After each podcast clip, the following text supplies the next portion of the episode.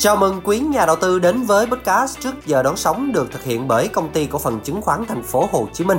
Podcast được phát sóng định kỳ vào 8 giờ 30 phút sáng thứ Ba và thứ Năm hàng tuần trên stockinsight.msc.com.vn cùng với hai nền tảng quen thuộc là SoundCloud và Spotify. Tôi là Hoàng Tâm, là người sẽ đồng hành cùng quý nhà đầu tư trong số phát sóng này. Tôi tin rằng phiên giao dịch ngày hôm qua đã là một phiên giao dịch ngập tràn cảm xúc của quý nhà đầu tư vì thị trường đã có một phiên tăng điểm đầy ấn tượng. Cụ thể là kết thúc phiên thì chỉ số VN-Index đã tăng thêm 33.24 điểm lên mức 1.113.43 điểm. Thị trường xanh mướt với 678 mã tăng và chỉ có 148 mã giảm. Rổ VN30 cũng ấn tượng không kém khi mà chỉ có duy nhất một mã tham chiếu, còn 29 mã còn lại thì đều đồng loạt tăng. Thanh khoản thị trường cũng đã có sự cải thiện đáng kể với khối lượng giao dịch khớp lệnh của chỉ số VN-Index đạt trên 886 triệu cổ phiếu, tương đương với 17.000 tỷ đồng. Vậy liệu đó đã phải là dấu hiệu về một sự đảo chiều chắc chắn hay là vẫn còn phải cẩn thận với củi lửa? Thì để trả lời cho câu hỏi này, chúng ta sẽ cùng đến với những nhận định của chị Lương Duyên, chuyên gia phân tích cao cấp của HSC. Xin mời chị. Dạ vâng, xin kính chào anh chị nhà đầu tư, xin chào anh Tâm. Rất vui được gặp lại mọi người trong số tiếp theo của chương trình podcast Trước giờ đón sóng của HSC trong buổi sáng ngày hôm nay. Rất cảm ơn câu hỏi mà anh Tâm đã đưa ra về quan điểm thị trường của Duyên ở thời điểm hiện tại.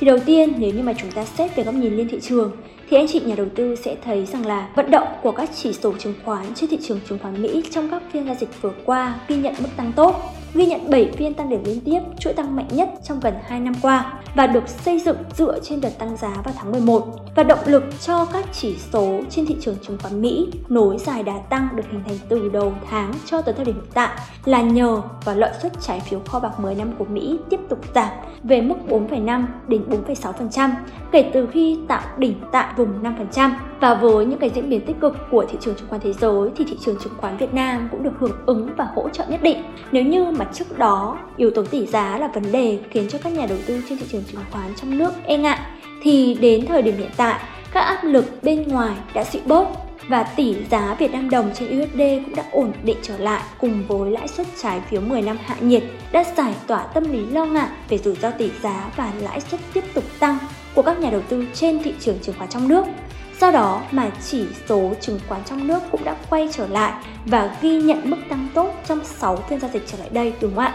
Và sau khi mà chỉ số VN-Index ghi nhận mức giảm mạnh trong 2 tháng vừa qua với mức giảm khoảng là 18% thì mặt bằng định giá của chỉ số cũng đã quay trở về mức hấp dẫn với PE ở quanh vùng 13 và PB ở quanh 1,6 lần. Bên cạnh đó thì thị trường chứng khoán Việt Nam cũng sẽ tiếp tục nhận được những cái sự hỗ trợ lớn từ chính phủ và ngân hàng nhà nước trong việc tháo gỡ những khó khăn và thúc đẩy tăng trưởng kinh tế trong thời gian tới. Khi đó thì những tín hiệu hồi phục của nền kinh tế sẽ trở nên rõ nét hơn và lợi nhuận của các doanh nghiệp cũng sẽ được kỳ vọng cải thiện mạnh mẽ hơn trong quý 4 năm 2023 và năm 2024 khi mà chúng ta so sánh với mức nền thấp hồi cuối năm 2022. Do đó, có thể thấy rằng là những cái rủi ro chung của thị trường ở thời điểm này đã giảm bớt và cơ hội đầu tư tốt cũng đang dần xuất hiện nhiều hơn.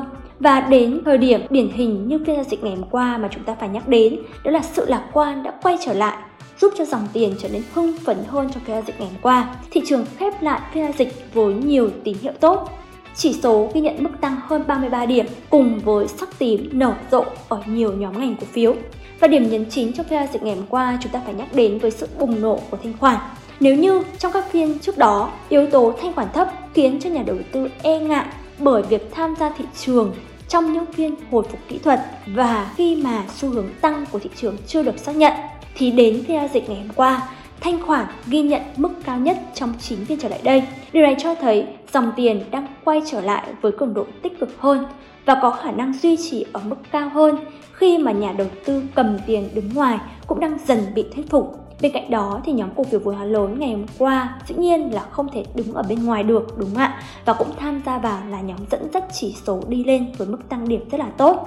Và toàn bộ các nhóm ngành ở trong phiên giao dịch ngày hôm qua cũng ghi nhận mức tăng rất tốt và vươn lên dẫn đầu. Chúng ta kể đến đó là nhóm cổ phiếu ngành chứng khoán, hay là theo sau là nhóm thủy sản, nhóm thép, nhóm bất động sản, đúng không ạ? Và đây cũng là những nhóm mà ghi nhận với nhiều mã cổ phiếu trần nhất trong phiên giao dịch ngày hôm qua.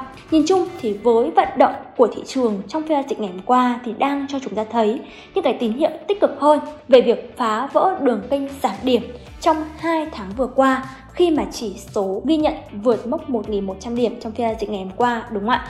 Mốc cản mạnh mà chúng ta đã trò chuyện trong các buổi trò chuyện trước đó. Tuy nhiên thì anh chị nhà đầu tư cũng nên lưu ý rằng là trong một xu hướng tăng của thị trường sẽ không thể thị trường tăng mãi được, mà trong xu hướng tăng thì sẽ xuất hiện những nhịp rung lắc và điều chỉnh. Do đó mà anh chị nhà đầu tư cũng nên hạn chế FOMO mua đuổi. Tại những nhịp rung lắc và điều chỉnh trong các phiên giao dịch tới sẽ là những cái cơ hội để anh chị nhà đầu tư có thể gia tăng tỷ trọng.